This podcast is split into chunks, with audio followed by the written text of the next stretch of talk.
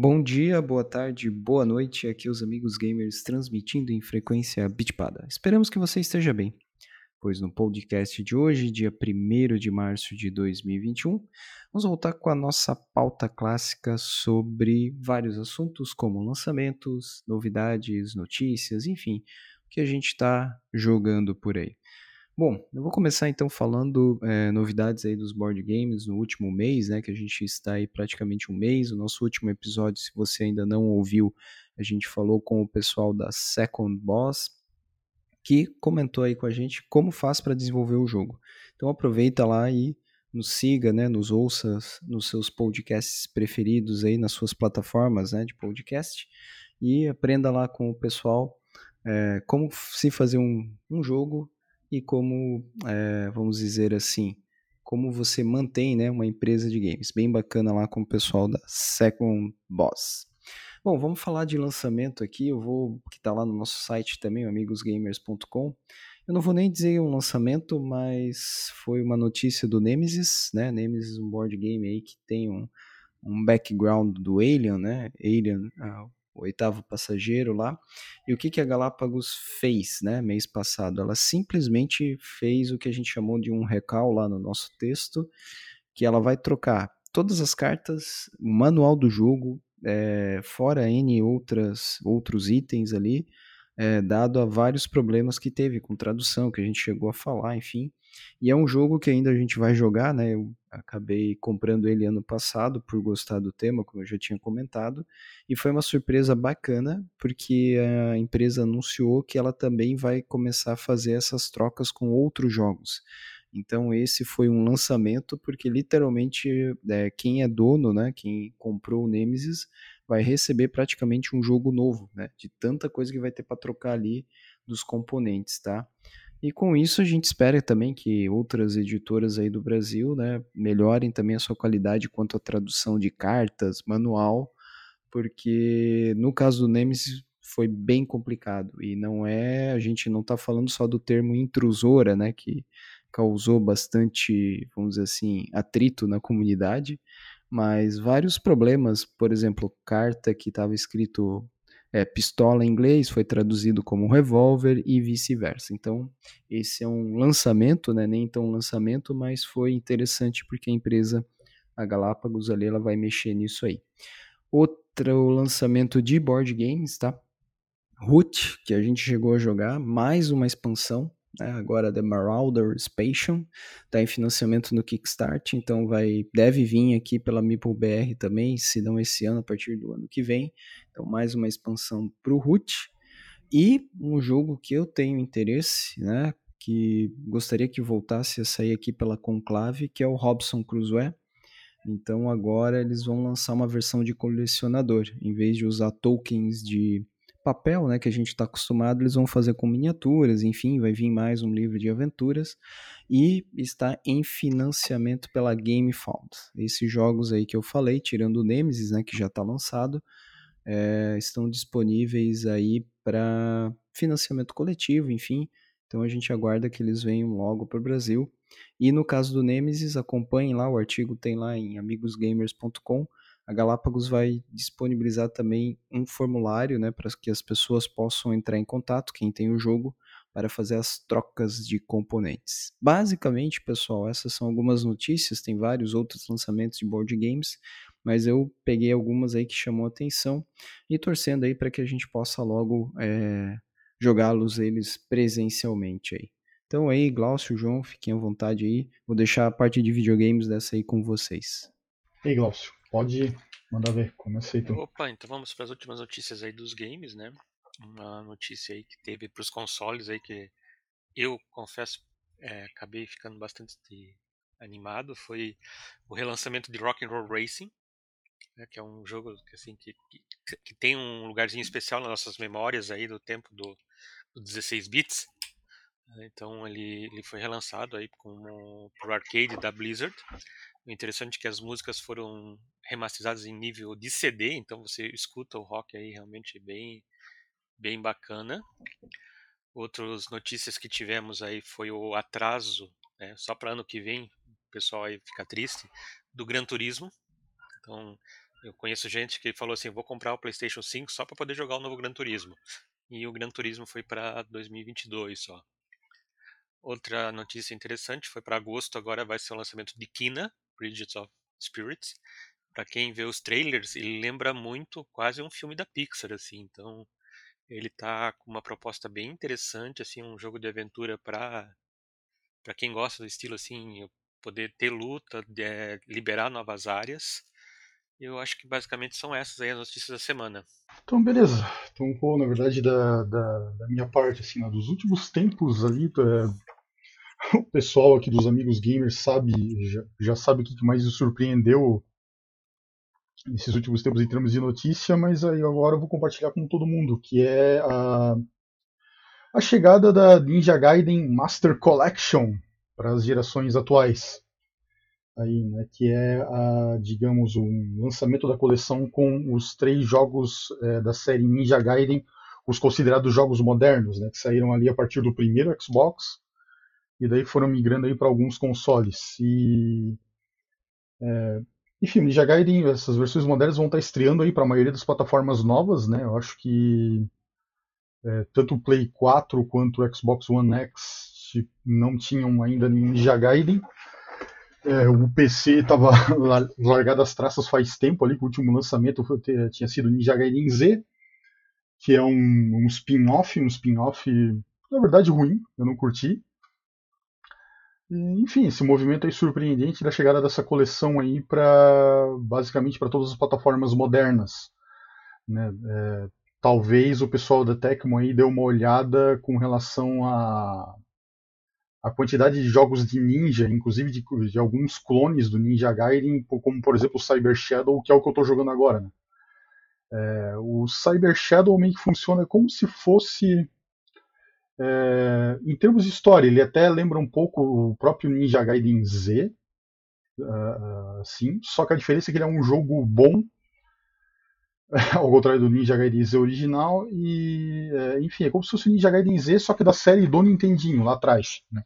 E ao contrário do The Messenger, o The, o The, Messenger a galera achava que era um clone do, do, do Ninja. É, que era tipo assim, ó, o Ninja Gaiden 4, e na verdade ele não era, né? Ele era um Metroidvania. Dessa vez o Cyber Shadow não, ele realmente é um. É, como se fosse uma continuação do Ninja Gaiden ali. O pessoal que desenvolveu pegou. Que é o mesmo pessoal que desenvolveu até o Shovel Knight, a mesma distribuidora, na verdade e eles pegaram um gancho aí dessa ausência de jogos do Ninja Gaiden aí na, na Steam e lançaram esse jogo aí. E, caras, muito bom, só que também muito difícil, como os Ninja Gaidens antigos aí. Nesse exato momento, é, eu tô tentando matar o chefão final aí e é, até agora não rolou. O chefão final, tipo, na, seguindo a moda dos clássicos Ninja Gaiden, né, ele tem duas ou três formas aí para que você precisa enfrentar ele com uma única barra de life, obviamente. E, enfim, devo estar na tentativa em número 240 e alguma coisa. Mas estamos aí, tal. Sem Game Engine daí, no caso dessa nova versão, né, João? Sem Game Engine, eu tô sem usando trainers ou cheats também. Tô tentando ir na raça, cara, assim, mas pô, é é triste assim, o jogo tem momentos onde ele realmente castiga o jogador, enfim, se você tá procurando um jogo para você ser é, traumatizado ao nível dos Ninja Gaiden do Nintendinho, Cyber Shadow é a nossa recomendação de forma disparada, assim, muito bom mesmo, é só bastante difícil. Sim, a gente deve ter alguma resenha, alguma coisa aí no, no site muito em breve, porque ficou muito legal mesmo. Deixa eu ver se eu tenho mais alguma é, notícia. O Glaucio já deu a notícia da, da Blizzard Arcade Collection, né?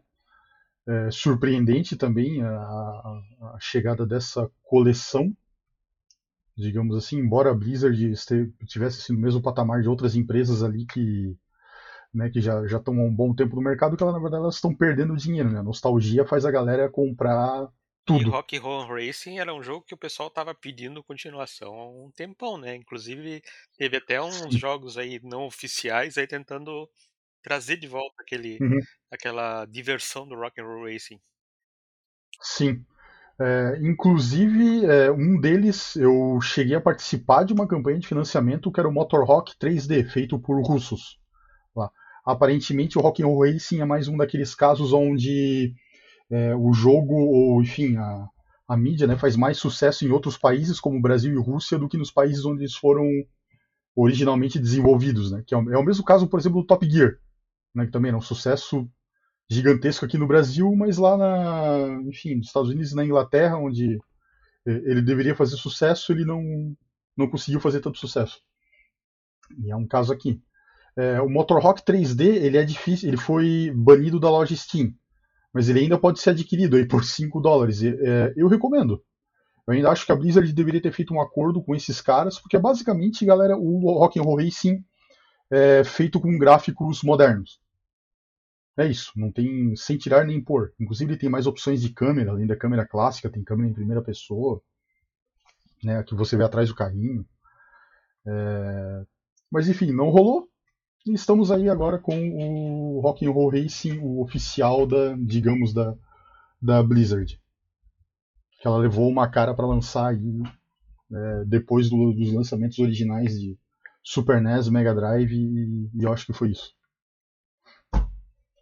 Hum, deixa eu ver se tem mais alguma outra notícia inter... interessante. Eu acho que não, galera. Assim, as coisas principais é... que eu lembro é basicamente isso daí. Ah, e teve na verdade uma notícia negativa que a Nintendo vai tirar da loja dela os jogos que faziam parte da coleção dos 35 anos é, do Mario. A Nintendo vai ser cruel, vai tirar da loja e ninguém mais vai conseguir poder comprar. Eu achei bem estranho esse movimento da Nintendo dela lançar um, uma, um jogo de assim, vamos comemorar, mas ele só vai estar sendo vendido num certo período. Ela até fazia isso com uhum. alguns cartuchos comemorativos, né? Cartuchos que agora valem Sim. pequenas fortunas aí nos eBays da vida, mas até em modo digital, assim, você só consegue comprar num período curto. Uhum. É, sim, é uma, é uma das críticas do, do modelo digital, né? Tipo, a qualquer momento eles podem ser retirados da loja. Né? É, na Nintendo, sim, esse aqui é um caso, mas no caso, por exemplo, do Steam, isso acontece direto. O próprio Motorhawk, que eu acabei de falar, né, ele está na minha biblioteca, eu posso instalar quando eu quiser, mas é, pelo Steam você não consegue comprar. E vira e mexe, isso acontece com um monte de jogos, né? Você não consegue comprar uma, nesse exato momento jogos dos Transformers, nenhum deles. Né? A, a licença expirou é, a própria Rockstar já teve problemas, teve que tirar jogos e trocar as músicas para poder continuar é, distribuindo os jogos. Eu lembro também, João, Alan Wake também, né? Deu esse problema um tempo atrás, né? DuckTales também já Sim. tinha acontecido lá no Steam, né? Enfim, hum. isso é bem recorrente mesmo. É, DuckTales, na verdade, Alexandre, foi em, não só no Steam, em todas as lojas digitais onde ele estava. É, tipo, a, a, como é que é? A WayForward lá, tipo, perdeu a, Perdão, não, o contrato encerrou com a Disney e forte abraço. Não, tira esse produto daí que você não é mais o nosso licenciado. Enfim. É, acontece. Eu ia comentar duas coisas de videogame ali, pessoal. Tá lá no nosso Twitter também, amigos gamers TW, né? É uma iniciativa interessante da Mirabolis Studio, um estúdio brasileiro também, que semana passada lançou, semana passada, né? lançou Terça Indie, que é toda terça-feira, né? Eles vão comentar de projetos, enfim, é, de jogos nacionais. Então, dê uma procurada lá, a gente vai apoiar a iniciativa, né? Assim como a gente já falou ali com o pessoal da, da Second Boss, o Abdel ali, enfim. É, a nossa ideia é trazer os jogos brasileiros aí, divulgar no canal, nos nossos meios aí. E eu tava olhando né, a thread que eles montaram lá no Twitter, meu, tem muita coisa. Tem muito joguinho ali que a gente, ai, fui procurar no Steam, né?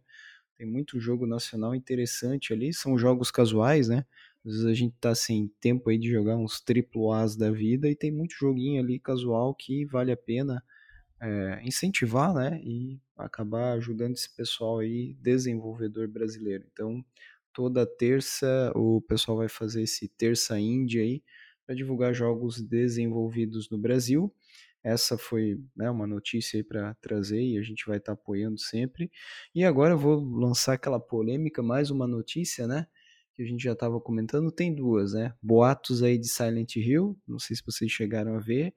E tá, parece que está acabando a era dos exclusivos do PlayStation, já que a Sony foi embora e só vai deixar o PlayStation vendendo aqui no Brasil. Days Gone foi o primeiro a vir para o PC. E aí, Glaucio, o que, que vocês acham, João? Enfim, isso e do Silent Hill. Eu acho que não foi o primeiro, porque o primeiro foi o Horizon, O Horizon. Horizon Zero Dawn.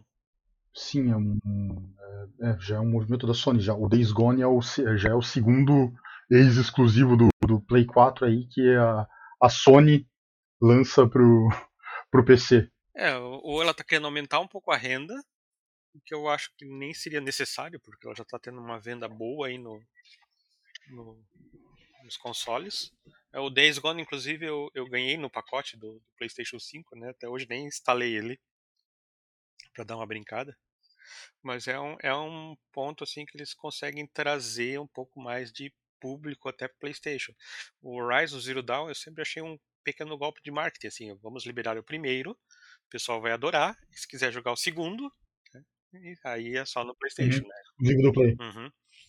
Inclusive eles estão desenvolvendo o segundo com todas aquelas funcionalidades que o, o PS5 tem, né? Apesar de já terem prometido que vão lançar pro, pro PS4 também.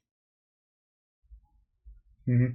É, isso é o que é, alguns. eh, Na verdade, o Glaucio está falando que alguns executivos da Sony, na verdade, já, já falaram, né? Que a, a.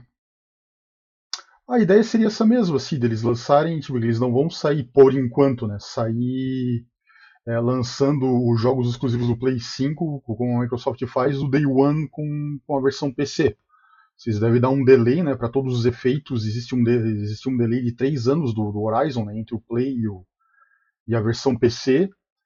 É, mas eu acho também, é, juntando algumas outras notícias lá, que é uma. De certa forma, é um. É, é, é um jeito que as desenvolvedoras, eh, né, as mesmas as third parties ali, os estúdios ali, ou a própria Sony também achou de é, conseguir efetivamente conseguir uma renda extra aí com os projetos. Né, porque depois que, digamos, a, toda a parte gráfica ali, os assets ali foram desenhados, a conversão já não é algo é, tão trabalhoso. Né, então seria uma forma de é, resolver esse problema da, justamente dessa questão que tem alguns projetos, daí eu, eu pego e volto bastante no tempo, a gente, se a gente for voltar para o caso do, por exemplo, Metal Gear Solid 4, que era exclusivo do, do, do, Play 3, lá onde o custo do projeto meio que não. Né, como o Kojima faz esses projetos malucos lá, não, não se sabe até hoje se, por ele ser exclusivo do, do Play 3 e ser. E na época, pelo que argumentaram, difícil de ser convertido, se ele realmente foi um projeto que conseguiu fazer o break-even dele, né? conseguiu é, é, ter mais lucro do que custo. E é, tem uma galera aí também falando na, nas internets, nas interwebs da vida, lá que nesse momento, Glaucio, o próprio Play 5 estaria sendo vendido a um custo um pouco mais baixo do que a, a, a Sony estaria, é, estaria do que estaria custando para a Sony. Sim, eles estão vendendo com um pequeno prejuízo cada console. Apesar do que eles estão uhum. ganhando com as vendas de, de software, de jogos aí, já isso aí repõe rapidinho. Uhum, então, é, do, do, que a galera tá falando no final, é, talvez seja uma jogada, talvez, né, um dois em um da Sony. Um é uma forma de efetivamente divulgar, tipo assim, ó, isso aqui, cara, é experiência PlayStation. Né, tipo assim, e agora está acessível para o PC. A própria, voltando bem no passado, a própria Apple tinha lançado o, o browser de internet lá, o Safari para Windows, para justamente tentar é, angariar usuários para comprar aí no Mac, né? Tipo, ah, cara, tu não quer, não sabe se quer comprar um Mac agora? Beleza, cara, instala o Safari na tua máquina aí, vê se a experiência é legal, se tu curtir, volta aí e compra, senão vida que segue. É, algo nesse sentido, né, para Sony e também uma forma é, justamente de bancar os futuros exclusivos do PlayStation 5. Porque, de, certa forma, tipo, a Sony deve ter, deve ter, talvez aí, como o Ghost falou, deve estar ganhando dinheiro, mas ela queimou muito dinheiro, gastou muita grana, também acho, para desenvolver o PlayStation 5, para conseguir vender nessas quantidades que, que vendeu, e, é, e talvez até os primeiros projetos ali, ela teve que ajudar bastante desenvolvedoras é, com investimentos tal para justamente fazer alguns é, os projetos, os jogos showroom, né, efetivamente para atrair a galera para o PlayStation 5. provavelmente numa estratégia de começar efetivamente a lucrar mais para é, mais para alguns anos aí na frente no, no lifespan do console. Né? É o que eu acho. Ah, e sobre o Silent Hill, cara, cara, Alexandre, tem um monte de, é, de notícias por aí, cara. O fato é que eu acho que a Cara, a Konami tá, aparentemente deve estar tá terceirizando o lançamento de algum Silent Hill. Muita gente fala em é, reboot da série, o remake do primeiro Silent Hill. Né, a Capcom é, tá ganhando rios de dinheiro com remakes. Aí talvez a, a Konami faça o mesmo e faça o remake de, dos três primeiros, assim, né, que são consideradas meio que uma trilogia sagrada da coisa. É... Isso até explica por que, que ela não lançou no GOG né? Quando ela lançou o Silent Hill 4, ela não lançou o 2 e o 3. Poderia ter lançado, ela lançou esses jogos previamente para o PC, podia ter lançado no GOG tranquilamente. Ela optou por não lançar. Eu achei que a Konami ia acabar lançando aquele uh, Silent Hill HD Collection, que vinha os três primeiros jogos no Steam, que é por isso que ela tinha segurado. Mas talvez a estratégia seja outra, talvez a estratégia seja realmente fazer o remake, é, se não do primeiro, dos outros três, ou então é desenvolver o tal do projeto Silent Hills, que originalmente foi feito com Kojima, mas foi cancelado depois. Pois é, o boato que eu vi ali é que ia ser algum jogo da, nas internets da vida, algum jogo da série que realmente a princípio não era Konami, o time da Konami que estava desenvolvendo, era um terceiro. Uhum. E o cara soltou essa nota ali, apareceu no, no Twitter, né? Mas aí eu já não sei, João, se é um reboot, né? um remake total dos primeiros jogos da franquia, uhum. ou se é um novo capítulo dentro da série, né? Mas é como tu falou, eles devem uh, pegar essa na esteira aí do Resident Evil, né? Ainda mais que deve estar tá surgindo aí o um novo capítulo ali para maio e o, a Konami vai tentar ressuscitar essa franquia dela. Esperamos que tenha sucesso, né? Porque junto com Resident Evil também Silent Hill definiu survival horror aí. Sim. Bem é. interessante, né? Esperamos que venham bons jogos aí. Uhum. E vale lembrar também, Alexandre, lá dessa, até dessa teoria do remake do primeiro, é que o, o primeiro Silent Hill é, ele foi um jogo que originalmente foi desenvolvido para o primeiro PlayStation. E como a gente sabe, os, cara, ali, os primeiros jo os jogos ali dos primeiros consoles 3D, é, hoje em dia você olha para eles e, tipo assim, cara, eles envelheceram mal, né? Então o, o, primeiro Silent Hill, ele realmente precisava de uma mão de tinta. Né? Eu, pessoalmente, nunca até porque nunca saiu para PC e eu optei por não, não rodar via emulador. Eu nunca cheguei a terminar, nem na verdade, joguei pouquíssimo o primeiro Silent Hill. Eu joguei do, do 2 ao 5. Né, eu terminei todos esses lá. Mas é, do 2 em diante ele já foi feito para PlayStation 2, PlayStation 3, então os gráficos já estão. É, já dá um salto. Já bastante impressionante, né? O primeiro precisa de uma mão de tinta mesmo. Silent Hill é um, é um jogo que está sempre tendo boato, né? E aí quando foi sair algo realmente mais real, assim, que foi o PT, né, logo em seguida aí a Konami foi lá desandou tudo, né? E PT é muito surtado. Não sei se vocês já tiveram a possibilidade de jogar. Ele é surtado ao extremo, assim. Uhum. Eu vi alguns, é, alguns vídeos lá. Tem até alguns vídeos na internet interessantes, né? Daí, obviamente, a galera da, que fuça os arquivos lá já faz algumas brincadeiras, né? Onde o cara é, o jogo termina quando você o Norman Reedus lá abre aquela portinha e vai embora, né? Ou teve algum cara que fez uma modificação para você uh, caminhar pelo cenário pós a abertura da porta. Que por incrível que pareça, que para aquele demo teve parte do cenário que foi desenvolvido. Então o Norman Reedus consegue andar tipo pela por boa parte da rua que aparece no, até no, ali como um videozinho. E cara, ia ser legal mesmo. É, eu joguei ele, tinha item que você tinha que pegar escondido na tela de pause. Só pra vocês terem ideia, assim. Eita. É, do Silent Hill, eu acho ali, João, eu acho que nem precisa ser uma mão de tinta. Se eles querem realmente relançar o jogo, acho que tem que derrubar tudo e fazer é. um remake do zero, né? Sim, sim. Senão vai ser parecer que nem o Resident Evil 1, né? O HD, né? Que daí ele sim foi uma mão de tinta, trocaram lá Sim. umas skins, enfim, mas tem que ser estilo Resident Evil 2, né? É derrubar tudo e fazer um, praticamente um novo jogo. Apesar de que é, eu lembro de ter jogado ainda com o Glaucio, o, o, primeiro Silent Hill teve uma espécie de um remake pro Wii, tá? Agora que eu tô, desculpa aí até que eu tô lembrando. Mas, é... não. não, não serviu como, efetivamente como o, o remake. Até porque, é, seguindo a linha da própria Capcom, né? Tipo, a Capcom já fez o remake do primeiro Resident Evil algumas vezes aí para algumas plataformas. Então, nada impede a Konami de fazer de novo é, um remake real né, do primeiro. É... Na verdade, o, né, como o Alexandre está falando, na verdade, uma releitura do primeiro Silent Hill. É, esse seria o certo. É, e falando em Resident Evil, né, eu quero ver se eu começo a gravar, já que logo deve estar tá saindo oito, né, daqui a dois meses praticamente, é maio, né? Quero ver se eu começo, então, aí a gente pode alternar ali os vídeos, né? lá pro canal, quero ver se eu começo com Resident Evil Zero. Comecei a jogar ele e daí automaticamente eu lembrei dos livros, né, como a gente comentou lá, como é interessante jogar o jogo depois de ter lido os livros, né, que tem lá da, da Perry lá, enfim. Mas deve aparecer logo no canal aí. Acho que eu vou fazer uma série pro Resident Evil Zero depois a gente vai alternando aí, enfim, né? Tentar cobrir todos os episódios até o lançamento do 8 aí. E fora conferir os textos lá, né, João? Bem bacana a tua série lá. Tá, já estamos no terceiro e logo deve pintar o quarto episódio lá no site, né, amigosgamers.com.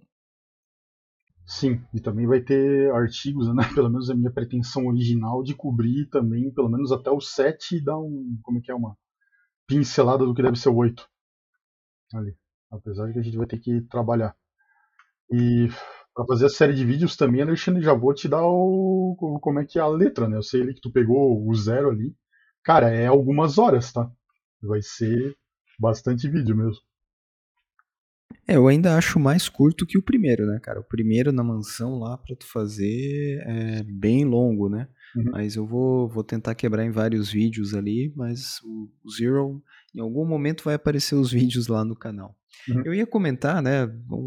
Me surgiu ali, a gente retweetou lá do nosso amigo MacBee é, alguns tweets e, pô, Simpsons. A gente sempre fala do, do Battletoads, né, Battletoads, né, lá pro NES, enfim, outros jogos, mas vocês lembram como eram como era, né, difícil The Simpsons Bart vs Space Mutantes, que inclusive fez 30 anos agora mês passado. Que alguém jogou isso pro NES? Lembra como era? Meu, bota Battletoads e mais outros jogos difíceis e era o Simpsons o Bart vs Space Mutantes. E aí, vocês chegaram a jogar esse jogo no eu NES? Não chamaria ele difícil, eu chamaria ele de frustrante, porque é, você encosta em algo, pronto. Né? Muitos jogos dessa uhum. época é não encosta em nada, porque se tu der uma encostadinha em algo errado, lá foi teu life. É, tipo assim, instant kill, né? Não era o caso dos Simpsons lá. Os Simpsons, para não dizer que era instant kill, tipo se você tinha um life de duas, dois toques. A primeira vez só que tu podia levar, como é que é? Tu encostava e ele reclamava, a segunda já era a morte. É, e eu, cara, é, sei lá, né? cara, eu, te, é, eu fui quando eu aluguei pro Nintendinho lá o jogo dos Simpsons, lá eu cometi o erro de ir com a expectativa dos fliperamas. Ah, bem diferente o jogo, né? Eu também pensei isso. Nossa, muito diferente. E existia uma barreira para nós brasileiros, é, pelo menos para mim, quando era criança lá, que era a questão do. Era, o, o jogo te dava instruções a cada fase. Instruções em inglês, né? E era muito importante você seguir elas lá. A primeira fase é, você tem que pichar ou, é, sei lá, esconder tudo que for roxo para poder passar de fase. É, segunda fase, pega todos os chapéus. Enfim, e como a gente, na verdade, eu pelo menos na época não, não li inglês, tipo assim, cara, ficava viajando, tipo assim, é uma coisa que depois que eu joguei como adulto, aí você vê, tipo, cara, o jogo tem piadas, o jogo tem vários aspectos legais, assim, cara, você, é, você faz, você liga é, por um telefone público e faz um trote pro Mo, né, lá do, do bar do Mo, lá, o cara que era o barman do, do Homer Simpson. Tem umas sacadas muito legais.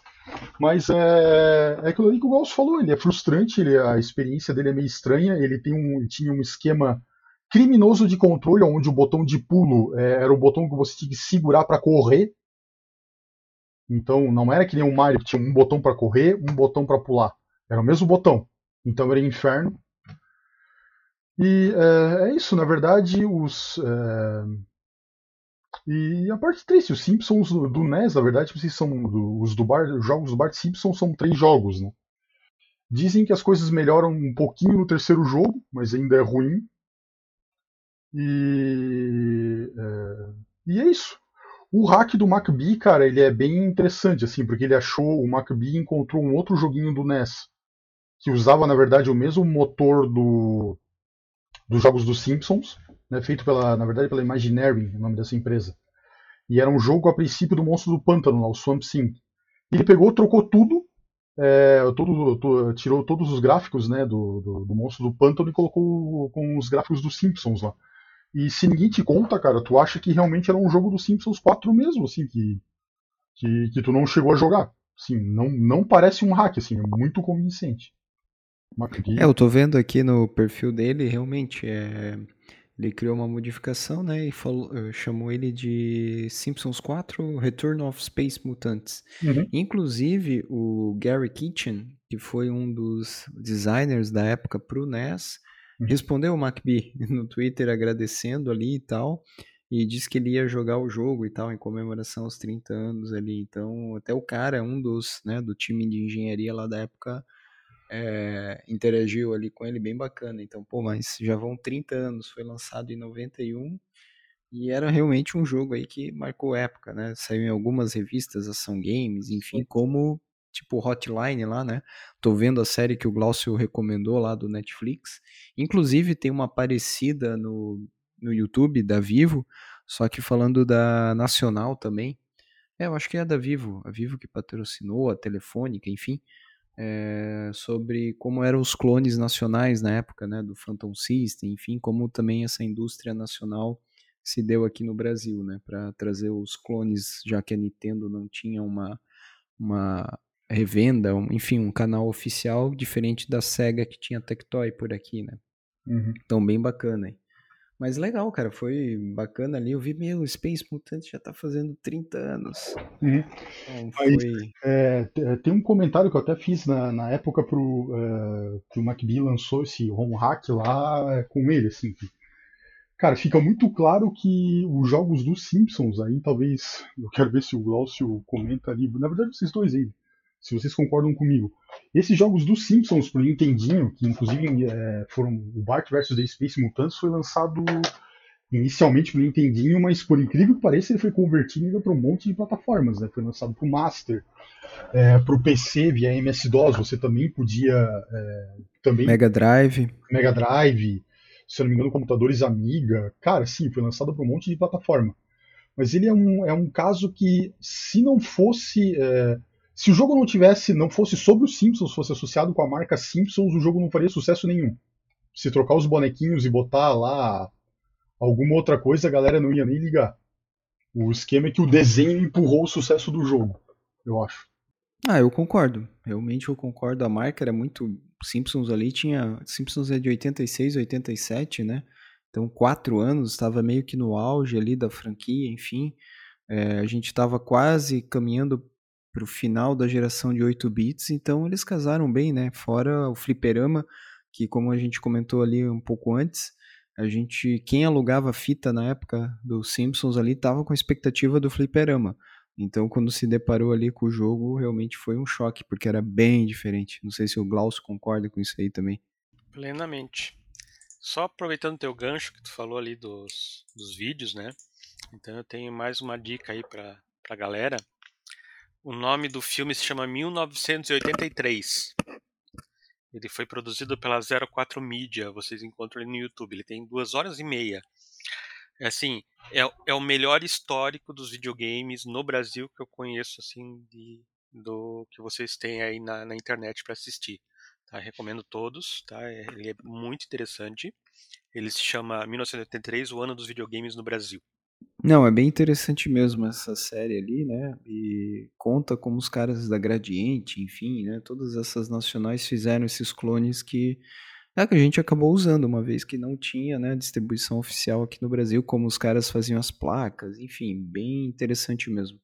E complementa muita coisa daquela série do Netflix. Sim, que é bem, porque a série do Netflix ela é como é estrangeira, então mostra o um outro lado dos games, né, o lado oficial, né? Aqui no Brasil, como nós tínhamos inclusive a, a reserva de mercado da época, né? Você não podia nem nem computador podia importar.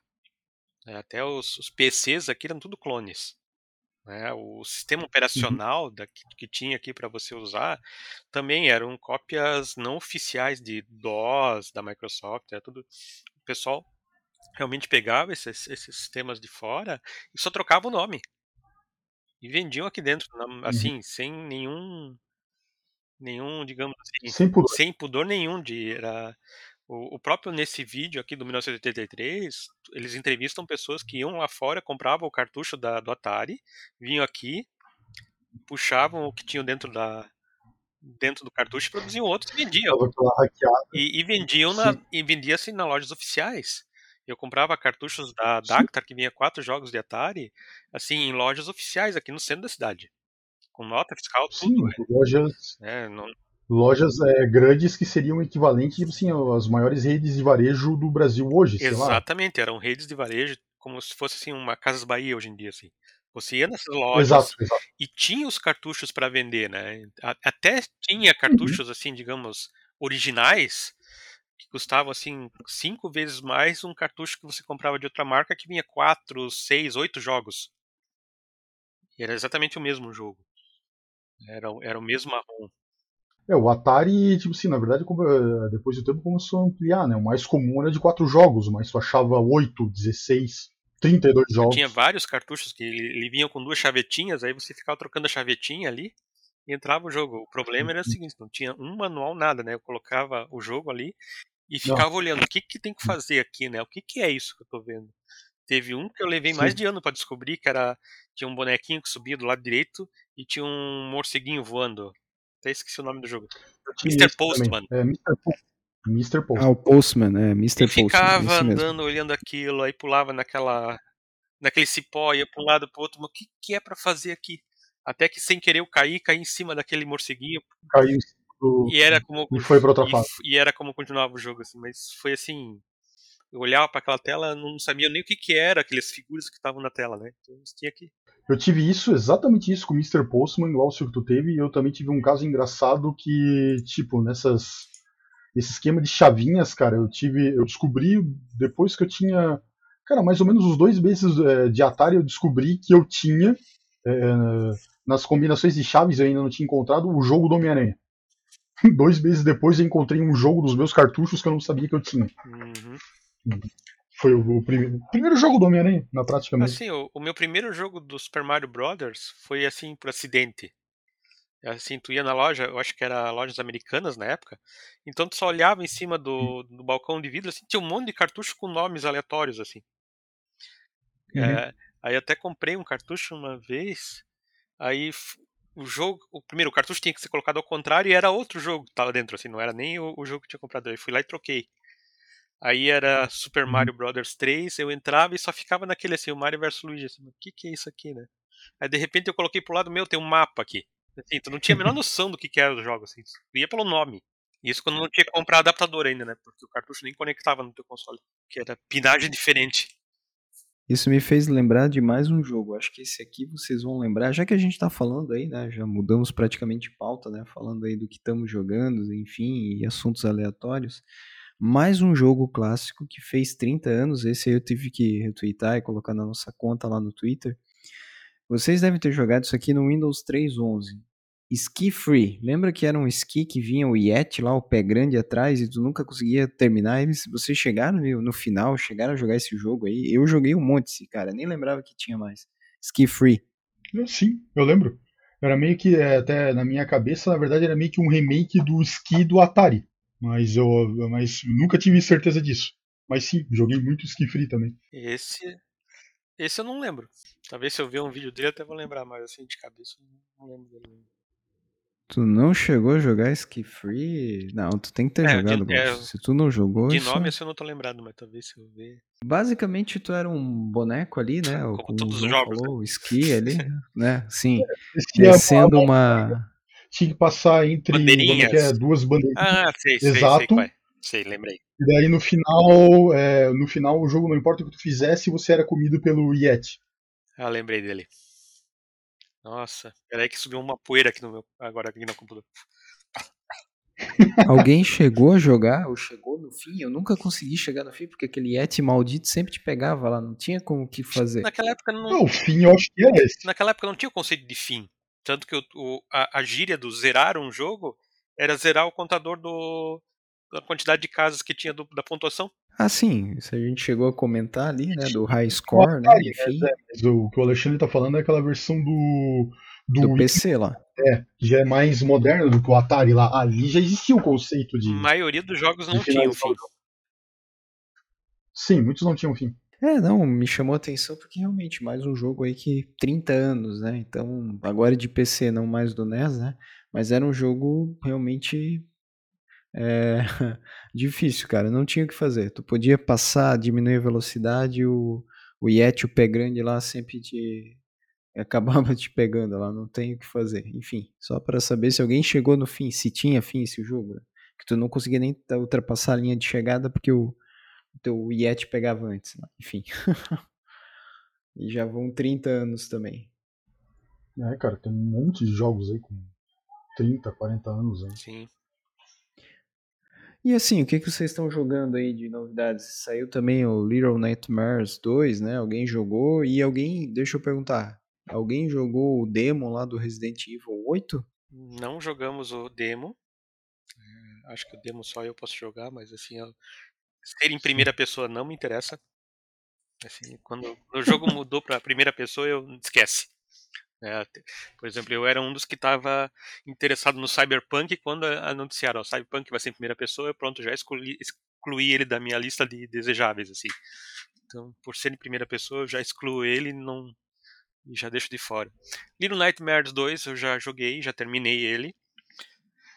Eu teve excelentes reviews na internet, mas eu particularmente fiquei um pouco decepcionado com o jogo, assim. Ah, assim, para quem já jogou o primeiro, o primeiro ele é bastante impactante, assim, com a visual, aquele visual meio grotesco e, e pesadelos, assim. Enquanto esse, assim, para quem já jogou o primeiro, não, não gera um impacto muito grande.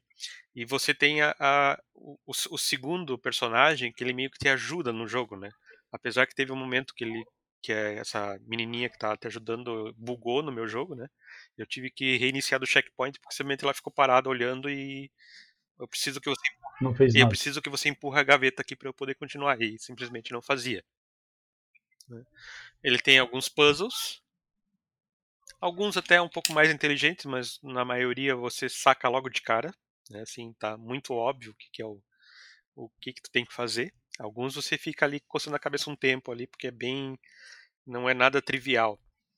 E ele tem um ele pegou algumas coisas do esqueci o nome daquele game lá, que é um menininho que fica andando, daí tem uma aranha, tem é Limbo. Limbo, isso, que é do mesmo pessoal do Inside. Que é, se você não joga aquela parte e não morrer naquela parte, tu não sabe o que fazer. Então, vários momentos assim, tu tem que morrer várias vezes assim, ah, então é isso que eu tenho que fazer. Aqui tem um- uma armadilha, aqui tem um negócio, então, assim, você morre Você aprende com a sua morte. isso, tu tem que ficar morrendo, tem que entrar ali e morrer pra saber o que, que vai te pegar. Né? E em muitas Uhum. fases de corrida. O que, que eu chamo de corrida? Tem algum bicho muito grande querendo te pegar. E assim, você tem que Uhum. fazer de ponta a ponta perfeito, senão você não, não dá tempo. O que, que é o perfeito? Assim, Sim. se, se ele encostar assim, em alguma coisa assim, que ele já desacelera, não adianta mais você correr pro final, porque vão te pegar. E às vezes, teve uma parte que eu fiquei bem, bastante frustrado, que justamente a menininha que ela também tá correndo, ela te atrapalhava na corrida. Então, assim, sai da frente, eu preciso correr, porque o bicho vai me pegar aqui. Aí, muitas vezes ela acabava Uhum. atrapalhando. Então, essas partes foram um pouco frustrantes. Ah, não vou dar spoiler, assim, mas tem alguns momentos, assim, que até a música do jogo te indica o que tu tem que fazer. Então, tu tem que ficar reparando da onde as músicas e os sons vêm vindo, que é... Então, essa aí fica uma dica para quem for jogar, né? Re- Presta atenção nas musiquinhas. Isso é interessante, é um mecanismo inédito. É. Interessante citar a própria influência do, do Limbo no Little Nightmares 2 ali, Glaucio, porque o próprio Little Nightmares é meio que considerado um Limbo 3D. Né? Assim, é mais ou menos a mesma pegada. Você é um menininho que, que o ambiente é todo. Também é um jogo puzzle e o ambiente é todo hostil pra, contra o seu personagem. Sim. Isso, mas no Little Nightmares 1, parece que as coisas tinham um motivo melhor definido. Inclusive tem uma uhum. parte do Little Nightmares 2 que me lembrou muito o Alan Wake, que o, o Alexandre citou, citou, que você tem que usar a lanterna e a lanterna faz os, os manequins ficarem parados. Se você virar a lanterna, eles vêm e te pegam. Então tu tem que ficar os dois os dois analógicos, né? Um andando e outro apontando a lanterna para não deixar eles chegarem uhum. em você assim. Nossa, então assim, ele ele ele recebe ferramentas diferentes em partes diferentes do jogo. Então uhum. chega uma hora, esse, essa tua ferramenta quebra. Porque, por quê? Porque as próximas fases não usam mais. Então ele tropeça e quebra a ferramenta e tal. Agora vai ser uma outra ferramenta. Uhum. Então eles mudam o modelo de puzzle durante o jogo. Uhum. Mas eu diria assim, Pô, eu diria assim, quem já jogou é... primeiro não vai ter um grande impacto no segundo, apesar que eu li umas reviews assim que o pessoal disse assim, meu, é os meus pesadelos de criança estão ali. Mas não foi o que eu senti. Uhum. Não, é que, uh, eu tô achando uh, interessante, uh, sei lá, pitoresco esse, esse teu, digamos, review aqui no, no podcast lá, porque pelo menos as ideias que, tu, que, que você falou ali agora sobre o negócio dos sons, a lanterninha lá, na verdade me atraíram pro jogo. Mas ao mesmo tempo você tá falando assim que é basicamente o 2 é mais ou menos o mais do mesmo do primeiro. E tipo assim, quem, é... o primeiro eu joguei também, achei muito bom. Apesar de que o último, eu abandonei o último DLC, mas eu terminei todo o primeiro e joguei é, três DLCs, os quatro que foram lançados, assim, achei muito bom. É... E, mas pelo jeito o segundo tipo, é meio que um mais do mesmo, assim, ou na verdade não. Eu senti um pouco mais do mesmo, e os inimigos, né, eu não senti eles tão grotescos quanto no primeiro. Né, uhum. Né, porque, por exemplo, os inimigos ou são esses manequins, ou é umas, um, parece uns bonequinhos de criança, assim, a, a, uhum. cabeça deles é praticamente só um rosto, e você tem que às vezes usar, pegar um martelo, alguma coisa, e quebrar eles, porque senão eles te pegam. Quer dizer, então você uhum. não só foge, como às vezes você tem que enfrentar. Né? Inclusive tem uhum. chefe no jogo. Eu não sei se no primeiro tem existe confronto. Eu achava, acho, eu me lembro do primeiro só de fugir. Que eu lembro é só de fugir. Já faz um tempo que eu joguei o primeiro, eu não lembro de confronto, mas esse tem confronto. Inclusive tem chefe final, inclusive no jogo. E o chefe final são uhum. várias várias partes de combate assim. derrota, opa, mudou o cenário, derrota de novo, mudou o cenário, derrota de novo. Tipo, como se fosse tipo um chefe em andares. Isso, quase isso. De é. um uhum. E você termina muito rápido. Eu vi que teve um cara que fez um speedrun que terminou em uma hora e pouco. O jogo é curto, assim. É, embora eu geralmente costumo me acabar me amarrando, assim, eu geralmente termino o jogo com um pouco mais atraso do que a média das outras pessoas, assim. Mas, é, sei lá. É, no meu caso, cara, vou, né, especificamente para mim, vou continuar esperando, tipo assim, dar um desconto considerável antes de adquirir o jogo, assim, eu não vou comprar ele com, com o preço dele atual que tá, assim, porque ele tá bem carinho em todas as plataformas. Concordo contigo, eu acho que o valor atual dele não não, não condiz com o conteúdo. Exato. Eu diria assim, espera baixar um pouco que daí ele vale a pena. Uhum. É, na, apesar que tem até o demo aqui na Steam, eu abri a página da Steam para ver rapidinho lá. Mas a, a versão, é, digamos, básica dele, 159 reais na Steam e a versão Deluxe, 199. Não sei quanto que tá no, mesmo, é, mesmo no preço. Play. Mesmo preço. É, cara. Cara, é caro. Ele tá caro pelo Eu conteúdo. Acho... Comentar ali das séries, né? Uhum. É, o Glaucio falou de 1983, né? E tem também outra série que é interessante é, assistir, que daí é pela Red Bull ali, né? Que eu confundi, que era. Eu tinha comentado que era da Telefônica, da Vivo, mas é Paralelos, tá?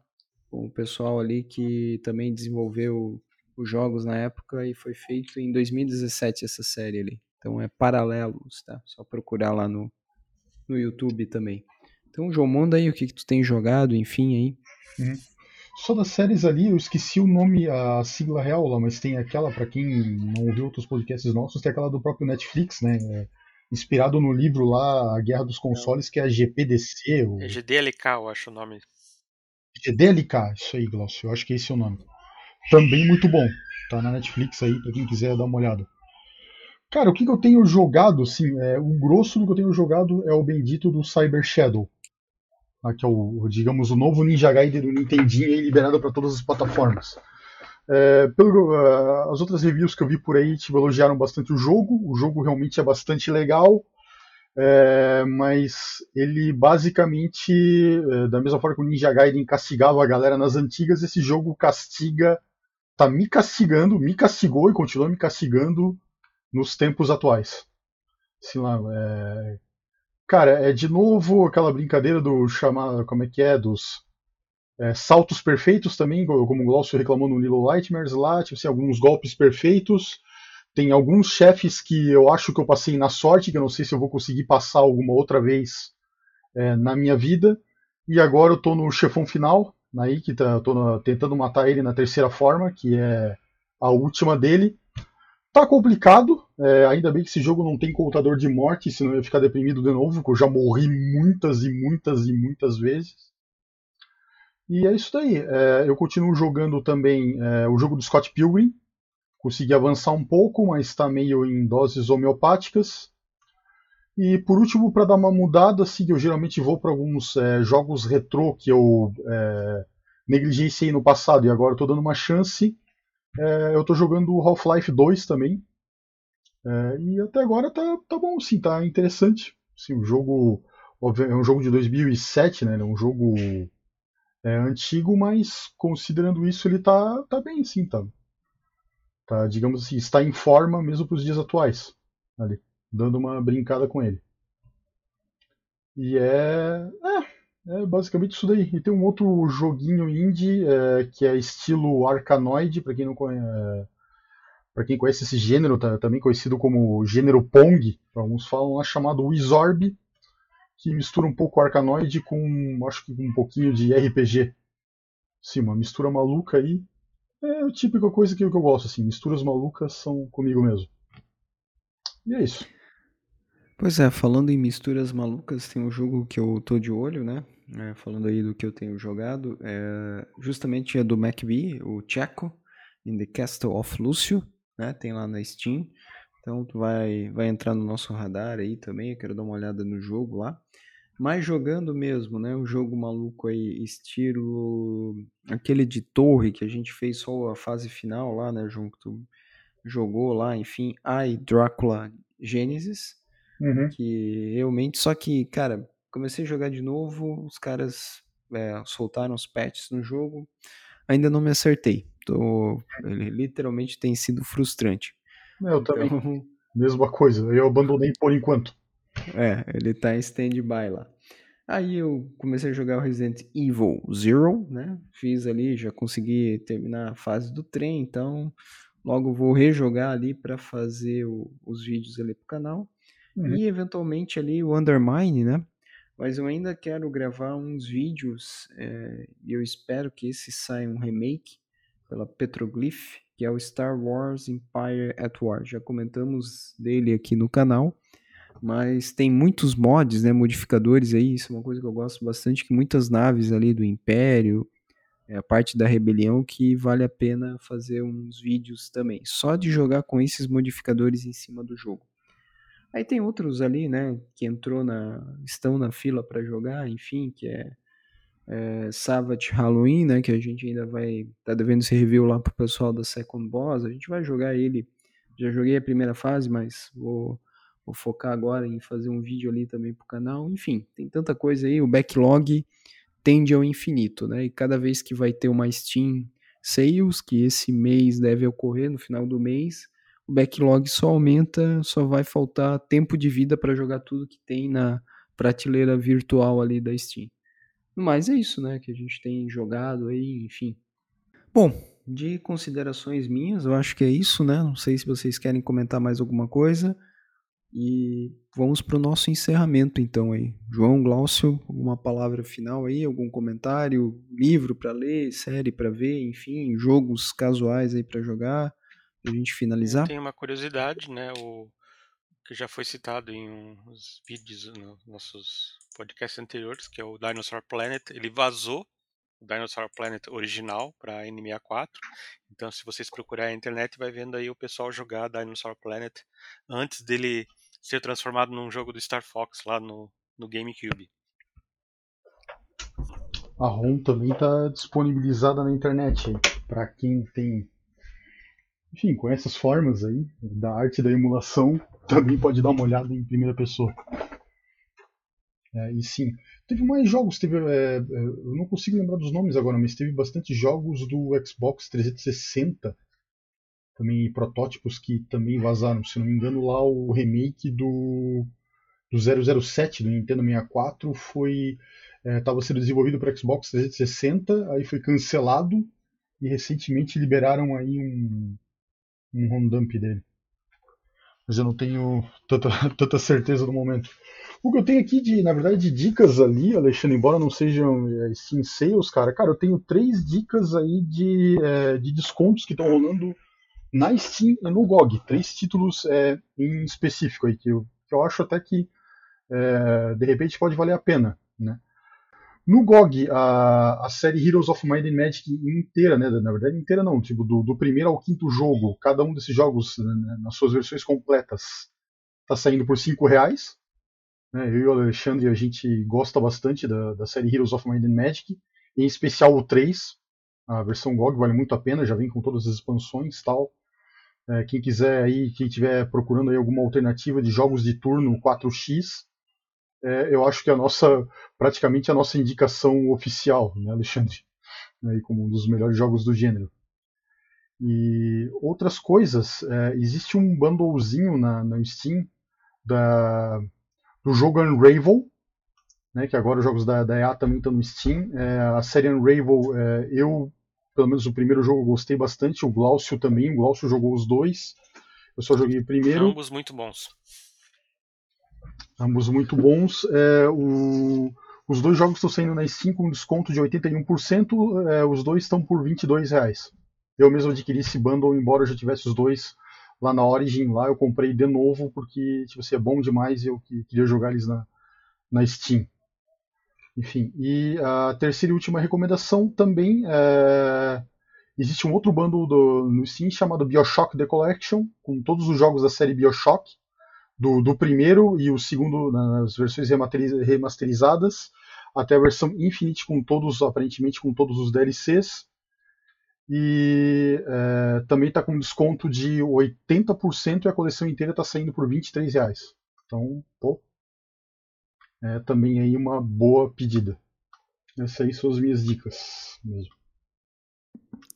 Bom, então para finalizar, né, legal, é, BioShock mesmo, eu acho uma série muito bacana e eu recomendo o livro, né, sobre Rapture. Então eu li o livro, cara, que ficção bacana. Tu não tem vontade de parar de ler, assim, foi muito bom. Então, quem puder, compre o livro, tem na Amazon para Kindle, enfim. É muito bacana o livro também ali contando como surgiu a Rapture, né? E de dica de promoção, a gente tweetou lá Sunless Sea pela Epic Games, né? Epic Store sempre de tempos em tempos colocando jogos gratuitos, então a gente acaba tweetando lá também na nossa conta. Uhum. E aproveitem né, essas dicas aí que a gente acaba trazendo em outros formatos aí também, pessoal. E para finalizar, se você quer nos seguir, estamos em amigosgamers.com nas redes sociais, Twitter, Facebook, YouTube, né? Então você acha o nosso canal lá também. E nos acompanhe, né? Novidades aí todos de tempos em tempos, não todos os dias, né? Mas acontecendo em diversos formatos, seja no site, no Twitter, Facebook, YouTube e também podcast, que agora, né? Para quem quer nos ouvir, também estamos na Apple. Então, estamos aí em várias plataformas: Spotify, Google e também liberados agora na Apple. No mais, pessoal, agradecer. Fiquem bem, fiquem em paz e até a próxima.